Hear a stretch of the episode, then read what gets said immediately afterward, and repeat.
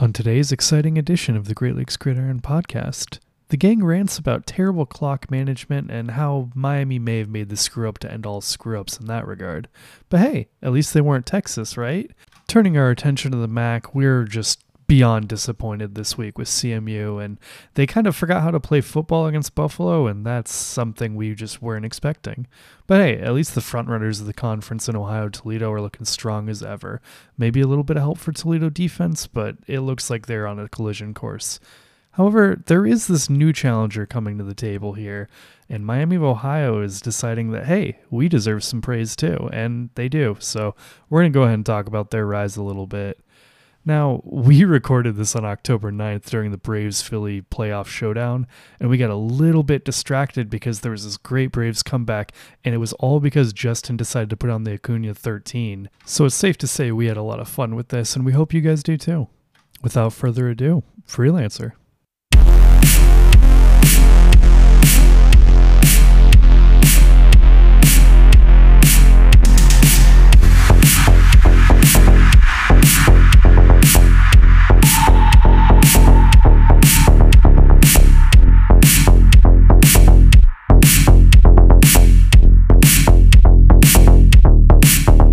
Welcome to another episode of the Great Lakes Gridiron Podcast. With me today is Connor and Benji. How are we today?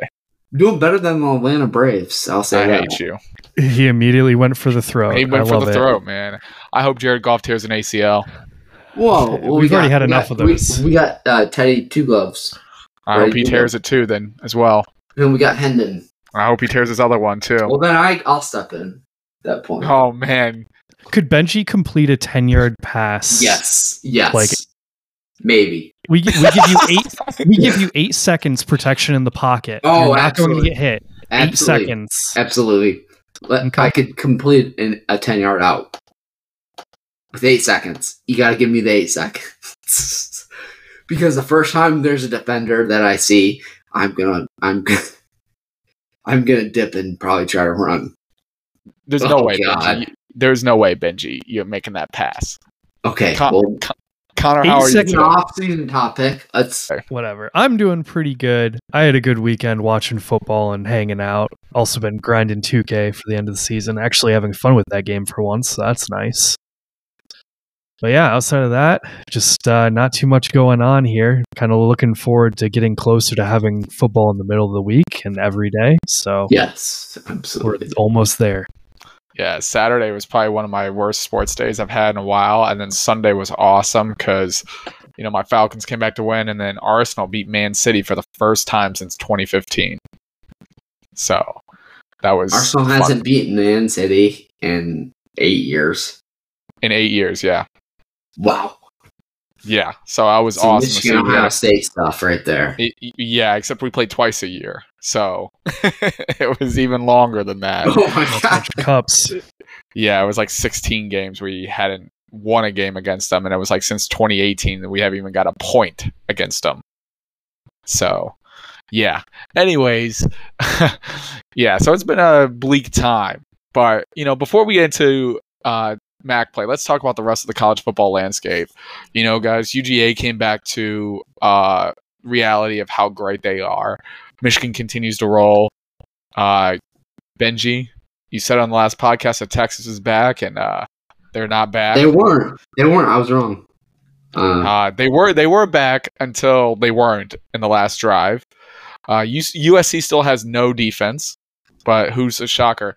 But this is the thing I wanted to talk about the most. But before we go into that, what do you guys take away with UGA, Michigan, Texas, USC? What do you guys have about that? um, you know, I really, I really thought that Texas was actually back because I think they're still a pretty good team, but that not winning this weekend was was massive. They wet the bed completely. USC. I mean, I'm I won't give up on USC because they got Caleb Williams. I think Michigan and UGA are the two best teams in the country, though, by far. And then I think Alabama is playing themselves back into the playoff. Yeah, I was uh, I was surprised by the Texas stuff too because I had them as number one based on what they'd done so far, and I was just shocked by how poorly Ewers played to start off that game. Yeah, I still think the dude's a legit talent, but it was the first sign I've had of his where I was very confused by what he was doing. Um, but it's all right. It'll be Manning next year, and they'll be great as always, right? Then Yeah. they'll be back. Yeah. But let's let's talk about the Miami thing, Justin, because that's what I was freaked out about. I, mean, I that- can't believe it. That's That the was biggest. That's the biggest. I, that's got to be the biggest storyline in college football, right? Like, I mean, it's not even. It, it- it's not even against Florida. They did it against. They did it against a Georgia Tech team that the week before lost to Bowling Green guys. That that Bowling Green dominated them too, really, and you know it was a sloppy game. It was one of those probably like look ahead games. Miami, you know, Miami plays North Carolina this week, so it was really a look ahead game, and just it was nasty. It was just Yeah, a it was rough. nasty. It was a nasty game. You know, I I turned it on every now and then just to see what it was like, and it was just like I said, it was just nasty. And then you know, you look at it, you go, okay, Miami, they survived, right? That that two minute drive, you know, they survived, okay, and then they didn't. And for everyone that hasn't seen what Miami's done yet, I hope you have because it's just all it should be everywhere. Should be everywhere. But the U is officially still not back after this. So with 38 seconds left to go is when they snap that ball, guys. 38 seconds. Georgia Tech had no timeouts. All you have to do is take a knee. Take a knee and you win the game. Take a knee, you're undefeated going to UNC top 15 matchup. We're, you know, college game day's probably there. We're ready for it, all that stuff, right? No. They decide to run the ball and the ball carrier fumbled, right? And you're thinking, okay, you know, they still took off, you know, Georgia Tech's got to go 85 yards in 25, 30 seconds. Well, guess what Georgia Tech did, Connor and Benji? It was They went 85 yards in 30 seconds to get a hmm. game winning touchdown to win the game. watching this game live because I watched the end and I was kind of focused on like catching up on scores and stuff like that. And watching that final pass, I was like, "Oh my god, this they- they're not gonna live this down." Well, what I don't understand from well, that whole drive, like I just had a feeling that Georgia Tech, Yeah. you know, after that fumble, you're like Georgia Tech's going to find a way to win this game or tie it up. It made no sense on the last play why the safety bit on the underneath route. You know, Yeah. the only It way you lose, wide open. the only way you lose is if you let him get behind you. And what did the safety do? Let him get behind him.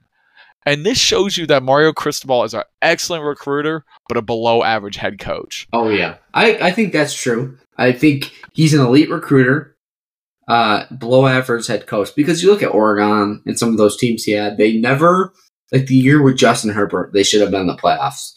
They wet the bet against Arizona State. Uh, wet the bet against Auburn that that year, week one. He does. He what kind of gets he gets the excitement going recruiting wise, and he's able to land a lot of like four and five star guys. But in these these type of games that they're supposed to win, uh, they just never get up for it. I don't know. I, it's coaching. Yeah, Connor, give me your thoughts on it, man, because you you guys basically summed it up. I think it boils down to you're in a situation and you're jacked up on adrenaline and you know you're going to win the game, and so you want to learn something from every play you call. You run it out there to just you know do an easy run, at least get some experience for the blockers, or run a concept, and you screw it up. I mean that's the the game you play, and you shouldn't have played it. Should have just knelt it down and called it, but kind of ruins their season. Sucks. yeah, it really does. I mean, there's no way they can make. I mean, I literally don't think there's any way they can make the playoff. Like even you know, I, I think a Not two chance. loss. I think a two loss SEC team should get in over them because of how bad that coaching decision was. like I know Yeah, that sounds. they're not going to get past that. It- it- literally, it's one of the worst losses I think this century of college football. It has to be. Eh, again, Georgia Tech is not, you know, it's not that good. You know, if NCAA was out, I'd give them probably a 74, 75 overall, while Miami's a 95. There should have been no way Georgia Tech was ever even in that game. Yeah, I mean, it, it- you know what it reminded me of? A lot of outside the fact that, I mean, it almost it reminds me a lot of that CMU versus Oklahoma State game, where Oklahoma State, you know, kept sleepwalking and then got the lead late, and then you know the fluke stuff that happened for CMU to even get the chance, and they took advantage of it. That's why you come in every week and you make sure you take care of business because you never know. You truly never know what's going to happen in this sport. It's why college football is the best. hmm Absolutely agree. but you know th- that's it pretty much for around the country like i said it just yuck for yuck for miami man. But week six gave us five conference games and two non-con games. You love it don't you benji the two non-con games? But we'll start with the non-con game or one of the non-con games and it kind of went as we expected. Mississippi state handled western. Western did cover. You know good teams win great teams cover. And that's another 20 point cover for the broncos as well. You know, they lost 41-28, kind of good backdoor cover, but it wasn't really close as, Image, or as Mississippi State was up 17 nothing and 31-14, then 38-21 at multiple points during the game. Um, did you guys notice though that Treyson Bourguet, uh, their freshman starter, uh, w- didn't start? They went with Hayden Wolff to transfer from Old Dominion. Anyone notice that? yeah, I, was actually looking at the other guy, Salopek, because he hadn't got reps this year or barely got reps this year. So, yeah. Interesting. was Not sure if that was an maybe the- injury. maybe to keep the other guy healthy or I don't. I don't know they don't. because I don't know because you know Treyson Bourguet. You know he's a freshman, right? So like you want him to get these reps to learn, and also, you know he didn't get injured the last game. I don't think he had a great game against Ball State, a great game, and so it just doesn't make sense to me. But hey, you know 41-28, That's not a bad game. You know for all the Western fans that spent two dollars on their tickets to get in, uh, money well worth. Yeah. So I said in the last podcast that I would uh, reach out to Brandon Walker and get uh, a comment on uh, the two dollar tickets. Well, I did reach out to Brandon. Uh, he did not respond, and he actually blocked me. So, so Brandon, please unblock me. I didn't say anything anything mean. You know, I mean, he must have been like, all caught up in his feelings or something. But uh, yeah. When did you ask him? Well, I think on Tuesday or Wednesday. Oh, okay. And I, I, thought you might go on. I said, this is what I said. I said, Brennan, been an avid listener to Unnecessary Roughness since National Signing Day 2020 episode. And back in July, me and two other CMU alums started a Mac Football podcast. Was hoping, though, to get your take on the $2 tickets this week in Starkville. Instead of a screenshot, uh, no, got blocked. So, Undeserved block. We're not going to ask for you know to get unblocked or anything. I, I think we just become the heel here. yeah. That's awesome. That's awesome. You know what we should do? We should do a segment every week to see how much Mississippi State tickets are. Yeah.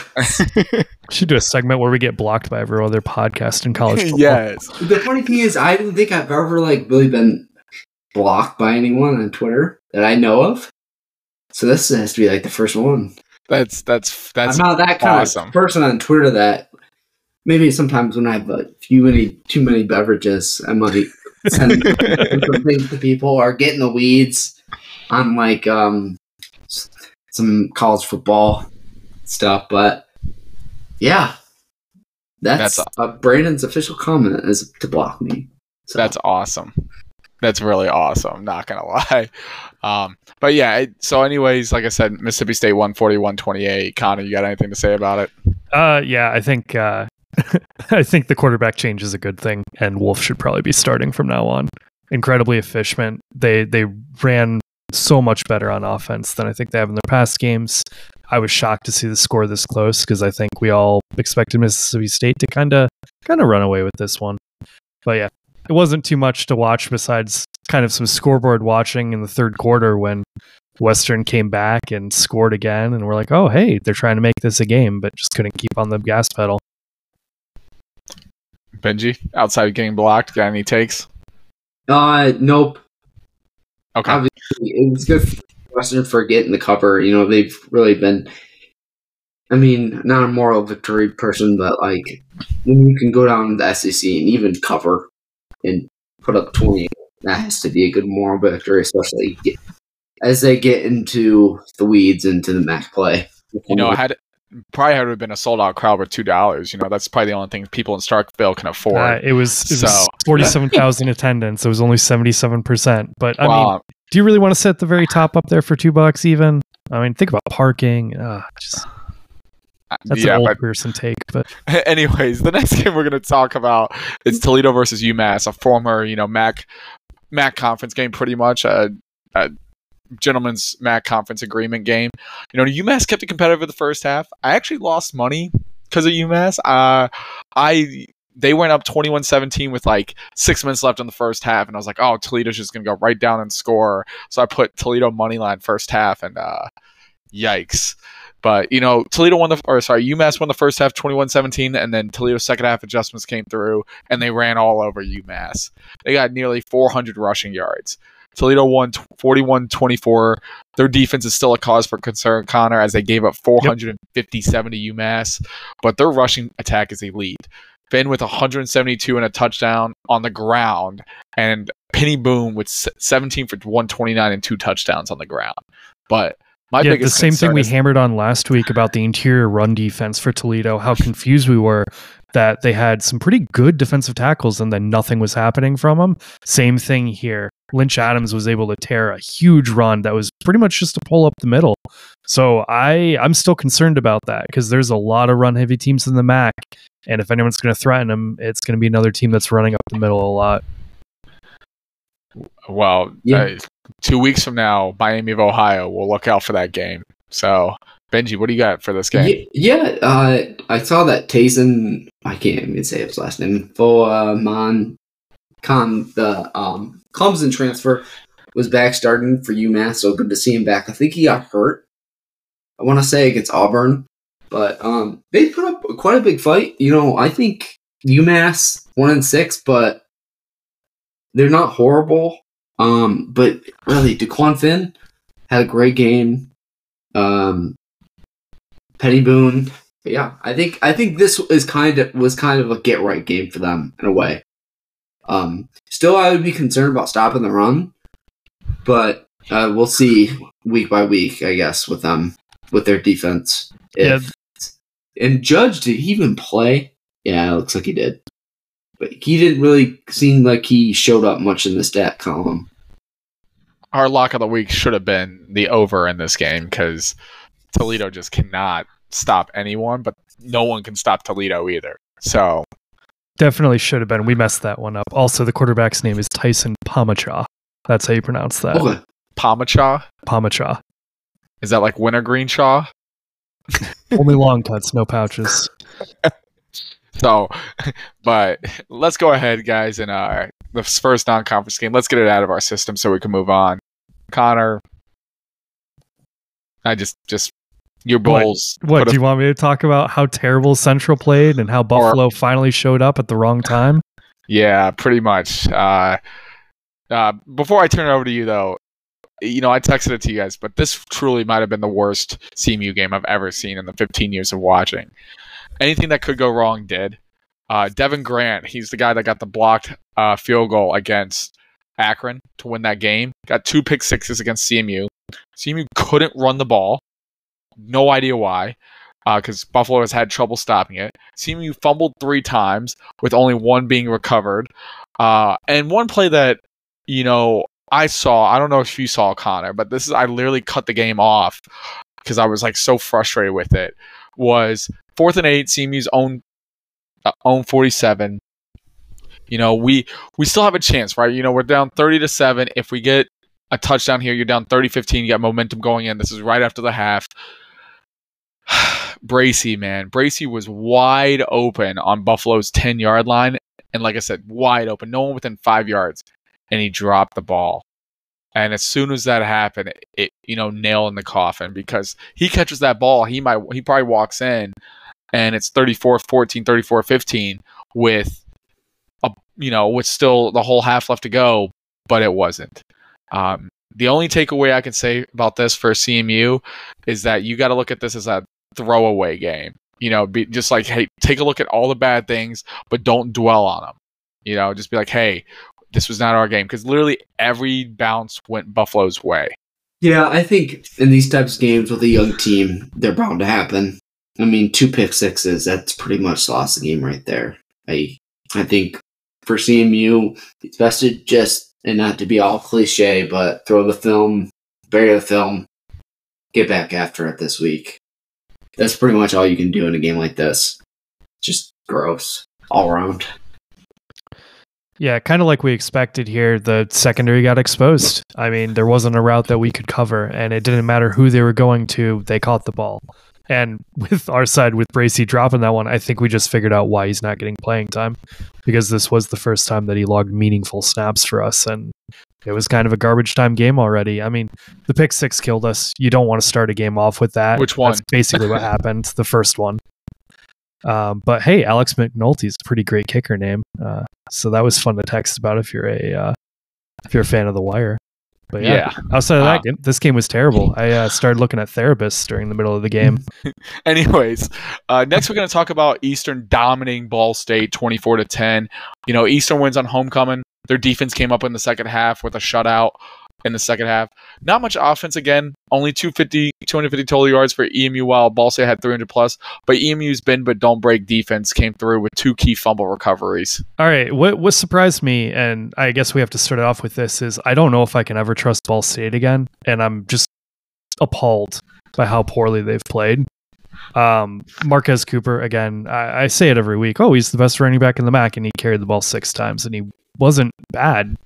Uh, they just kind of shied away from the run game because they were down the whole game. So, really frustrating to see Eastern be able to pull away so quickly in the second. And then it was pretty much a nothing burger after that. There wasn't a lot of excitement in the fourth, and you kind of just watched the game as they punted away to each other the whole time.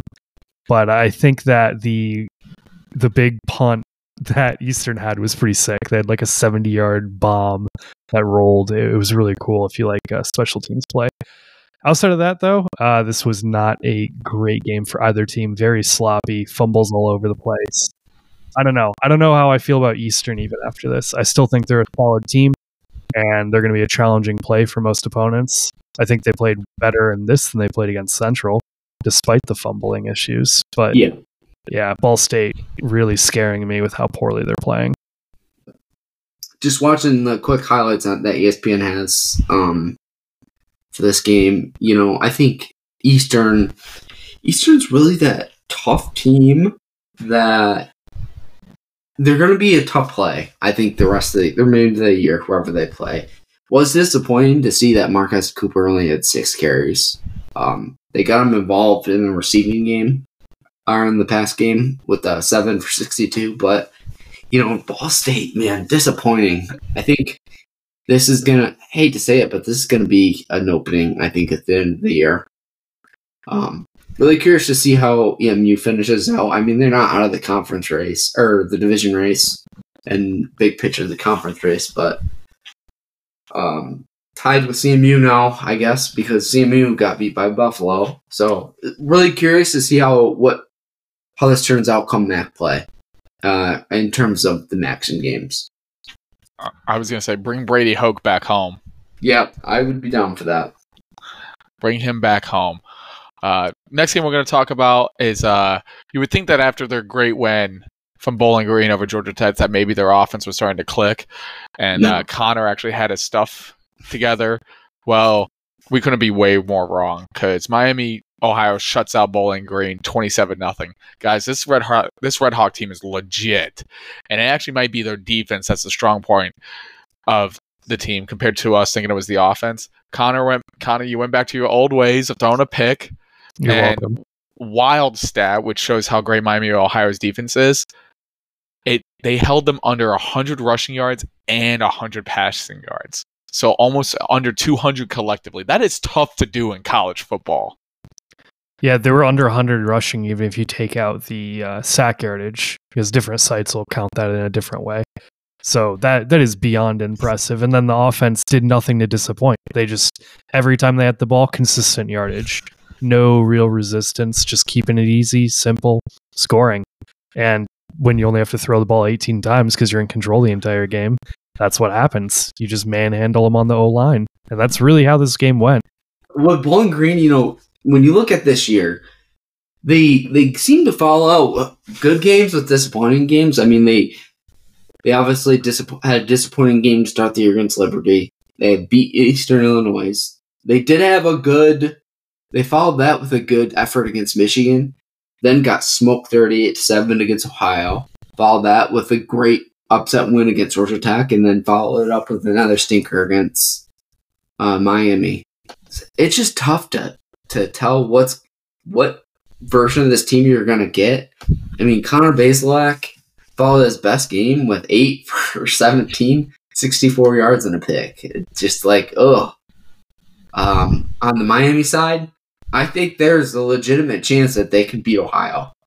I really do. I cannot wait for that game. That game's to be awesome. Um, kudos to them, five and one, playing really good football. Um, it's going to be great. Uh, they really have a lot of great momentum coming off that Cincinnati win. Yeah, I, I agree. You never know what you're going to get with this team, which might make them the most intriguing team because you never know. Plus, we, next... we get Miami pretty dang soon against the real opponents in Ohio and Toledo back to back. So yeah. we're only two weeks away from that. That's going to be what really decides the MAC in the end, or at least that's what we think is going to happen. Yeah. yeah. And those games are going to be awesome to watch. Awesome, awesome, awesome. Uh, you know, these next two games, we're going to lump the lump them together. The Metro Cleveland MAC schools nearly gave up 100 points collectively. Kent State lost 42-17 to Ohio, and Akron, yikes, Akron lost 55-14 to NIU. Uh, Ohio continues to look good, and maybe NIU is starting to get their season together. For Ohio, Kurtis Rourke, he played all four quarters, I believe. Uh, went 20 for 32 for 303 touchdowns. Miles Cross had a career game with seven receptions for 125 and two tutties. And this game was pretty much all about the Ohio defense. You know, they they do what they always do. They suffocate the opponent, uh, the offense, and you can't make a mistake against that de- against that defense. And anything will be taken advantage of, and that's what happens. Uh, while the NIU game was all about the non-existent defense from Akron, Akron gave up nearly 400 yards on the ground, and Antario Brown had 13 carries for 280 yards and four touchdowns. I don't think I've ever read a stat line like that. He averaged over 20 yards a carry. Rocky Lombardi went 10 for 15 for 191 and 2. Lingard couldn't get anything going for Akron, and Taj Bullock started for Akron and had a modest game of 146, one touchdown and a pick. What do you guys think about these games? Because they both were blowouts. Um, Parker Navarro had a couple big runs for Ohio. Um, I they're right there with with Miami. I mean, they just they beat Iowa State, beat FIU, and just have a lot of momentum right now, playing really good football. Um, Kent State obviously is who they who we thought they were. Um, then in terms of NIU, I think I owe them an apology. Um, I don't think they're still anything that special, but I thought Akron would give a, a better showing this week and possibly keep it close and have a chance to pull off the upset. I was completely wrong. I will uh, say that I was wrong, and um, that's that. Takes a big big man to admit when you're yeah. wrong. Mm-hmm. Yeah, I, I, I was wrong too with the Akron thing because I thought this would be lower scoring and kept close. Um, I had them covering their plus six, but I, I had kind of hyped it up too because I their backup that was starting because Irons was out experienced, had a lot of veteran presence. And I'm like, okay, cool. He's going to be able to right the ship and it'll be a close game. But no, pretty much nothing here. Um, kind of crazy that someone ran for 280 yards. The more I look at it, the crazier it gets. Like, if you haven't looked at the highlights of his runs, almost every single one of them is a highlight because that's just how efficient he was. Um, on the Ohio side of things, I've got to shout out Bradley Weaver, who he's a sophomore edge rusher and he had two sacks in this game, and it was one of the first games he got a ton of production. So that might be something to look at because Ohio's defense is absurdly good, and they might have just added another piece who kind of unlocked some potential there. So I'm I'm excited for it. I really wish we could see like Ohio and Toledo play because I already just want to see what happens with Ohio's defense and how Toledo's defense is way worse than we expected. Uh, I'd love to see what that final score would look like you know, that if that's for the MAC championship game, I'm down to mm-hmm. go yep. if you guys want to go because that's going to be a lot of fun. That's going to like that whole game is going to be fun to watch. It's not yeah. last year was terrible because I think both quarterbacks, both starting quarterbacks were out in that championship game. So DeQuan, just, I think played, but Kurtis Rourke was out. DeQuan Finn was out too. DeQuan was out. Yeah. Yeah. Oh, was he? Yeah, they both were out last year. And so literally it was a battle of backup versus backup. So I can't wait for it to actually Oh. like. It, hey, we just gotta hope they're healthy, right? We just just keep hoping Yeah. they're Yep. healthy. But that's it for the uh, recaps. Now we're gonna jump to the week seven previews. Over halfway through the season, which is just crazy to think about. But we'll start with the game of the week, in my opinion, and I think it just has to be Bowling Green at Buffalo. One of the main reasons why I think it's the game of the week is because it's the lowest uh, line in Vegas. You know, Buffalo coming off a massive win against CMU, and they dominated that game. You know, we talked about in the recap, they dominated it. So they're, you know, they're rising from their sinking ship while Bowling Green is going down. And they're going to the bottom. They're going to be next to the Titanic pretty much here soon. But, you know, Buffalo's only a minus five favorite. And I think I'm taking the Bulls this week, guys. Again, they're just the better team, and you can't trust Bowling Green. Yeah, you know, um, really, this game is tough to predict because you don't really. I don't trust either team, really. Um, I think I'm going Buffalo here. No, I'm uh, I'm going to be taking Buffalo minus five and a half, and honestly, I might be looking at alternate spread with this because I just don't have any faith in the consistency from Bowling Green. Um, Buffalo may not have played well early in the season, but they did just shellac Central, so kind of hard to go any other way. But think Buffalo is going to win this one. I was gonna. I'm going Buffalo minus five too. Yeah, and uh, tickets are fourteen dollars for GA, which I found out, guys. Their general admission is behind the end zone, so you're behind the track as well, like the deepest part of the track, and thirty-two dollars for those side terrible seats that are up top, the second deck. And now it makes sense why Connor, you said last week they're not selling out because outside, you know, them not playing great football, it's you know, thirty-two dollars on the side seat there is not a good view. It's No. not. It's not, and honestly, it might even be better be in that upper deck to be able to look down versus being pushed back so far Yeah. and then being behind a sideline full of you know six foot whatever football players, right? So yeah, that's it's uh it's some tough viewing angles there. I'm not sure how that stadium is. I'd love to hear from someone who's been there if it's as bad as it looks from the TV. Yeah. Outside the Buffalo game, these games are all seven point or more favorites going in. Next up is Kent State versus Eastern. Eastern should get this one easily, as Kent State still is just unfortunately still bad. EMU is minus ten and a half point favorite. You know, I take EMU in the points. This game will finish about 31-10 or 31-17 or 24-10. Going to be low scoring and a defensive slugfest, guys. Yeah, I like EMU minus ten, and then I like the under 41 and a half. Yeah, under's Yeah. not a bad option. I want to see them get Tanner Knue involved more because he had kind of a down game last week for Eastern. I want to see him get in some more receptions, and this is one of those opportunities he has to expose a, a worse defense. I mean, they've been allowing about 230 yards in the air.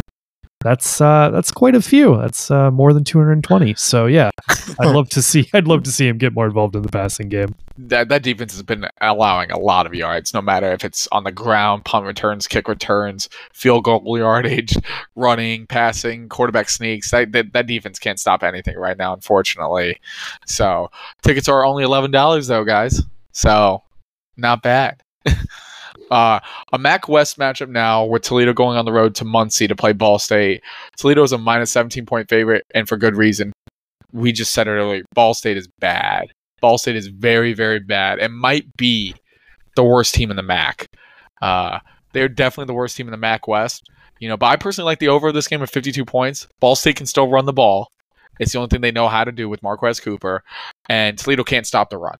I think Toledo covers, but this game is going to be 42-17 or 42-24. Lots of points in this one, guys. You know, tickets are $17 on for general admissions on both end zones, and you know, I, this would be a fun game to go to because you can see a lot of points. Yeah, absolutely. I like I like both those those picks for the over and the to cover. I we'll see. This is another game where we're going to see how, um, even though Ball State's nothing special, how their defense looks. I, I really think Ball State they, they gotta get Marquez Cooper the ball. He needs he he needs more touches than six. It Doesn't even matter what the score is. Um, they need. I even if when they're down, I would still commit to getting him running the ball with him. Um, he's really. I mean, realistically, their their only weapon, or on offense, one of the only guys really that you you really fear. Uh, so Yeah. What What are your thoughts on this game, Connor? Yeah, this one's going to be hitting the over, and then honestly, I'm, I'm flirting with the Toledo minus 17. Uh, I'm looking forward to seeing some Tucker Gleason in the fourth quarter, honestly, because this one could get pretty ugly. Uh, the revelation here, though, has been Peny Boone. Uh, Finn just had a monster game, but Boone has been backing it up every single time. And it's surprising to me because when we did preseason research and started looking at depth charts and everything, I actually thought Stuart would be the one getting the majority of the carries. Turns out both of them are good. Turns out Boone's one of the best rushers in the MAC. It's just that's how things shake out sometimes. Um, some of these teams are way more talented than others, and I think Toledo's an example of that, where they have depth that a lot of these schools can't compete with. So, I think this one's going to be a pretty rough game, but there's going to be a lot of points. Might be worth a watch. Might be a fun scoreboard watch too, to be like, oh look, another seven. Oh look, another seven. Always good to see those high scoring games. The only way you know Ball State can win this game is if they give Marquez Cooper the ball. That's literally the only way. That that you have to be able to shorten games when you're going against bigger, bigger and better opponents, and the only way to do that is by running the ball. Also, So start you- Semonza again. Come on, Ball State. Start your freshman. If you're gonna throw this mm-hmm. season away, better start the freshman some more. Yep.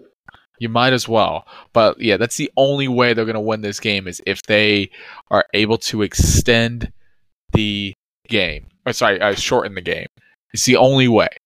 And you know, just limit the possessions Toledo has, and they might have a chance. Probably won't, but that's the only way they can do it.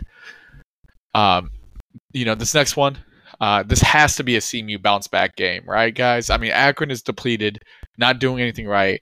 CMU just came off their worst performance in the MAC in recent years. CMU is a minus 13 point favorite, and the over under is 48. You know, I hate taking the favorites, but I do like CMU by two touchdowns, and I like the over. You know, I think Akron's going to be able to move the ball on CMU, but CMU is going to be able to score 30 themselves. Balance back week for our chips, and tickets are starting at $16 for homecoming this week up there at Mount Pleasant.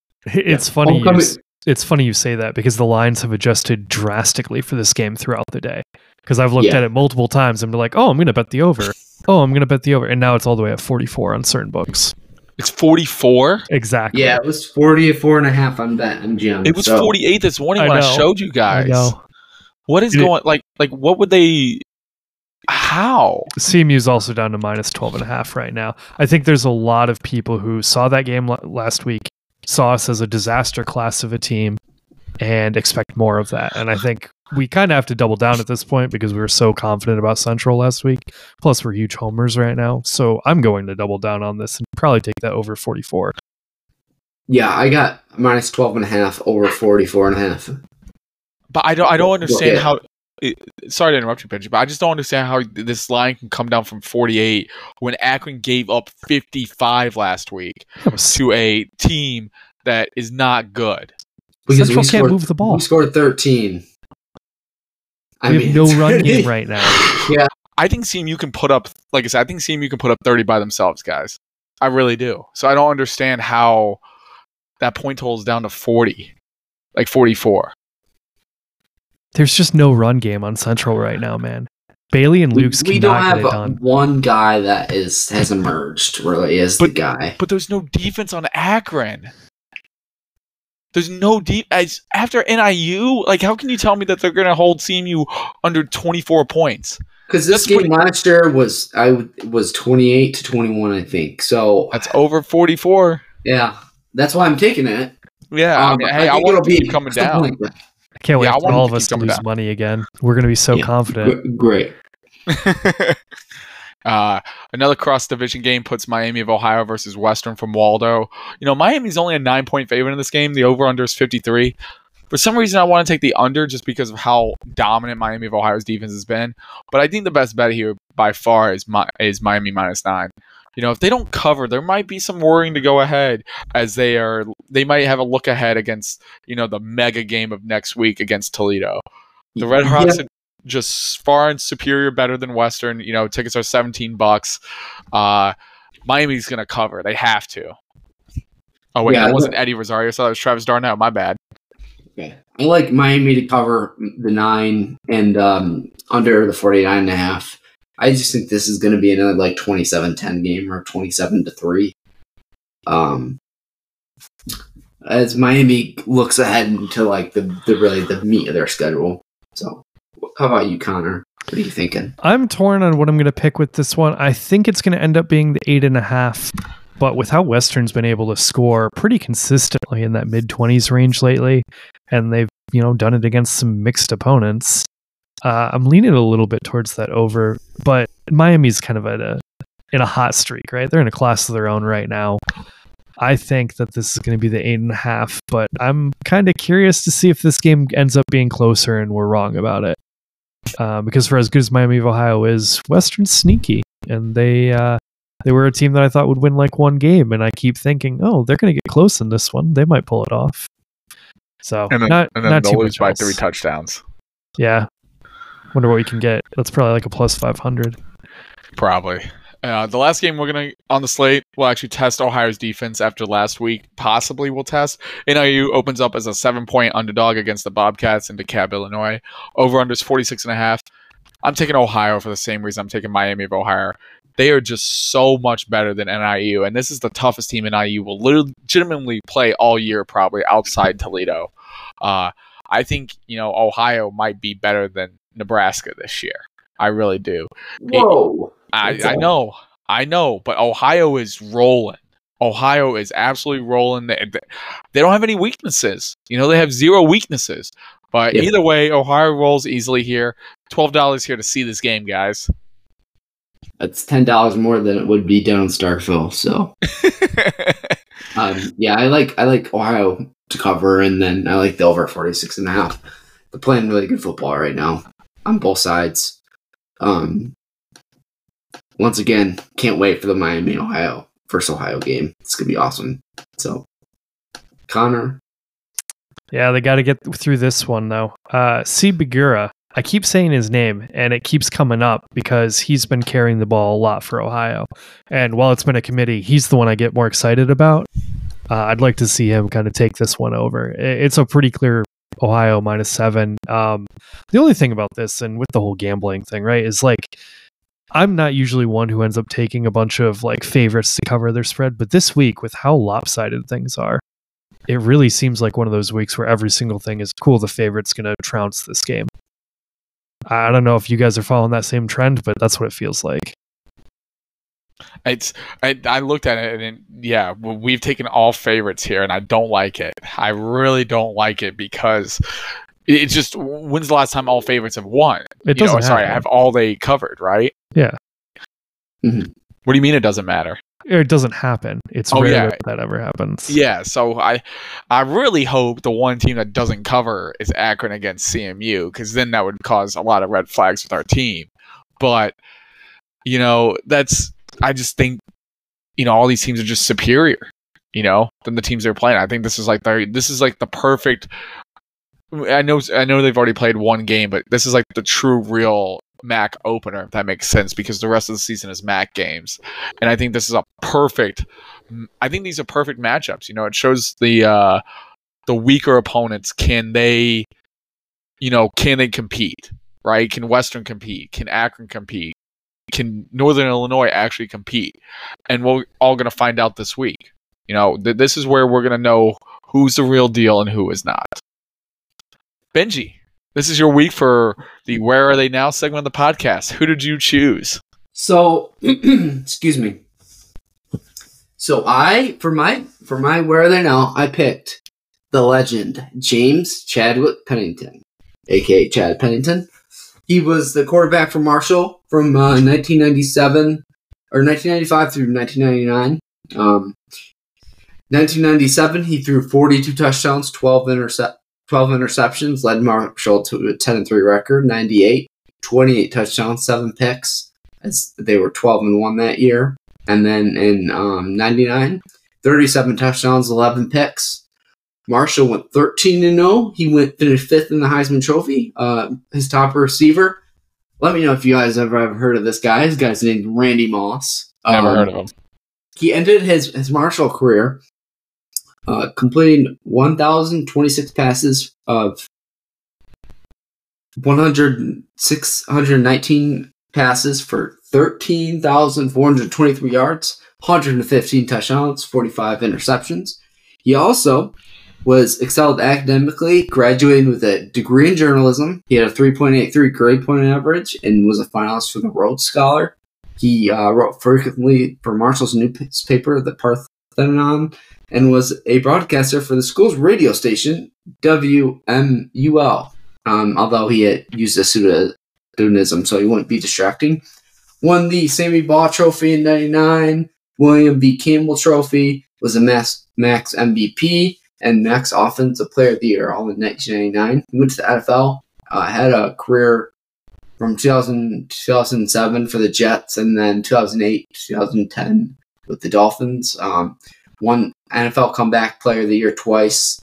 Uh, was the uh, two times NFL completion completion percentage leader in 2002, 2008. Um, had a solid career. Was in the Brady six draft, so I think that kind of puts him down because most of those quarterbacks you think uh, all these guys were trash because of Brady. Brady, but he actually had a pretty productive NFL career. Just had had a few injuries. I think that kind of um, made it made it made it difficult, and that kind of what ended his career with the Jets, and then later on with the Dolphins. But pretty solid career. Um, looking what to, to what Chad's doing now. Um, he currently resides in Woodford County, Kentucky. Um, him and his wife Robin have the First and Ten Foundation. Um, that uh, since its inception in 2003, uh, it has given more than half a million dollars to different charities. Um, he created the uh, number 10 bucking bowls with partner J.W. Hart. He hauled bowls to the PBR finals several times, with the most famous being number 121, Kathmandu. Um, and he's also, just like Jordan Lynch, he was hired in 2018 to be the coach of Lexington, Kentucky, Sayre School's new football team. In the first year of coaching, he led the team to a 33 and 5 record. Um, didn't really look too much into it, but I know that school is where Ashley Judd, uh, she's an actress, famous uh, Kentucky Wildcats basketball uh, fan.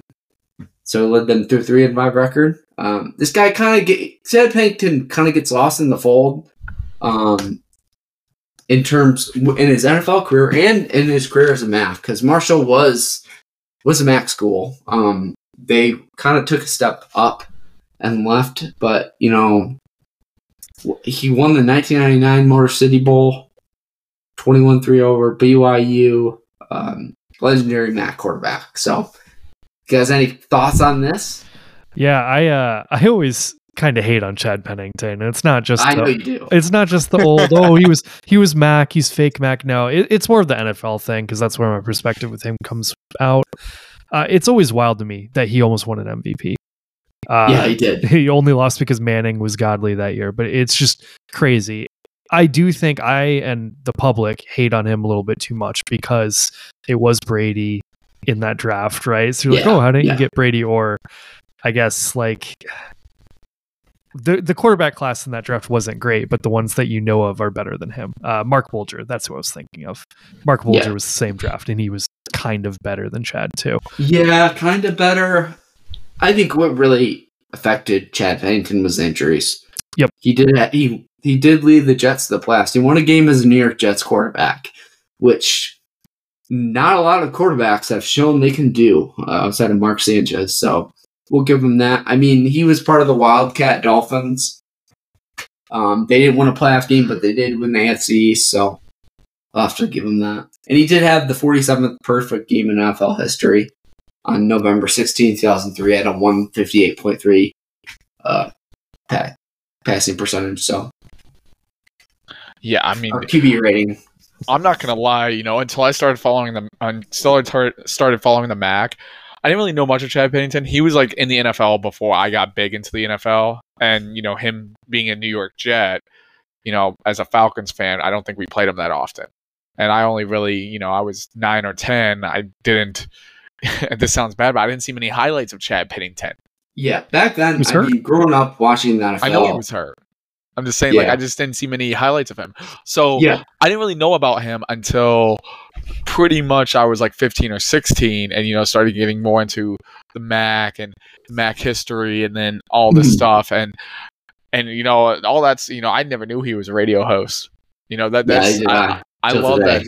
I love it. You know, I love all this information about these different types of people because it shows you that he was that, in the words of Cardale Jones, he didn't come to school to play, you know, just to football.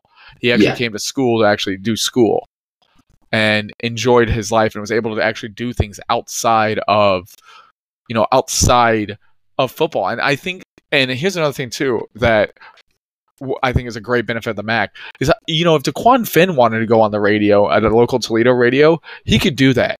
You know, I don't think you can do that in the SEC or the Big Ten. I think there's just too much media on each player. You know, like if Blake Corum was to go, you know, be on what 91 the ticket or whatever the Detroit Sports Talk is here, um, people would know, right? Everyone would know Yeah. about it, and then they would get flooded in, and Michigan State fans would call in, and everyone would call in. So I think it's cool that he had the opportunity to do this at a smaller school, and especially in a school, you know, Marshall. It's in West Virginia, right? It's not like it's in a big, big state, big college football state. While West Virginia is a good school, but West Virginia, the state itself, is just not that big. So There's two schools there. It's Yeah. Marshall and West Virginia. yeah, and so it was really it's cool to hear all about all about that stuff, and it's cool that he's like kind of resided in that area. You know, he still lives in Kentucky. You know, kind of the mountain area ish still. Appalachia. Yeah, Appalachia. Yeah. But anything you guys want to add? Anything else? Nope. Uh, All right. I mean, a little bit of a social media shout out here because I just want to recognize that Western Michigan's been killing it leading up to their homecoming. They're doing this whole comic book series with all their players and staff and a bunch of different things. Awesome to look at. Definitely would do it. Uh, opposite of a shout out for Soaring Eagle Casino because they have a Central Michigan JPEG crudely on their advertisement right now. If you're like in the area, and it looks awful. And then Herman Moore's there. I, why? Like, why is so expensive? It's just such a terrible ad, like so low budget. So good on you, Western. Not not so good on you, Central slash Soaring Eagle Casinos. That's sad. But that'll do it for our episode. Thank you guys for listening. Thank you everyone for listening. And uh, you know, we'll be back here next week with a uh actually kind of a special podcast. We're not gonna spoil it or anything, but I think everyone would like to listen to it next week. So it's uh it's gonna Can't be wait. it's gonna be one of a time. I know Benji and I are excited about it. Thank you. Have a good week.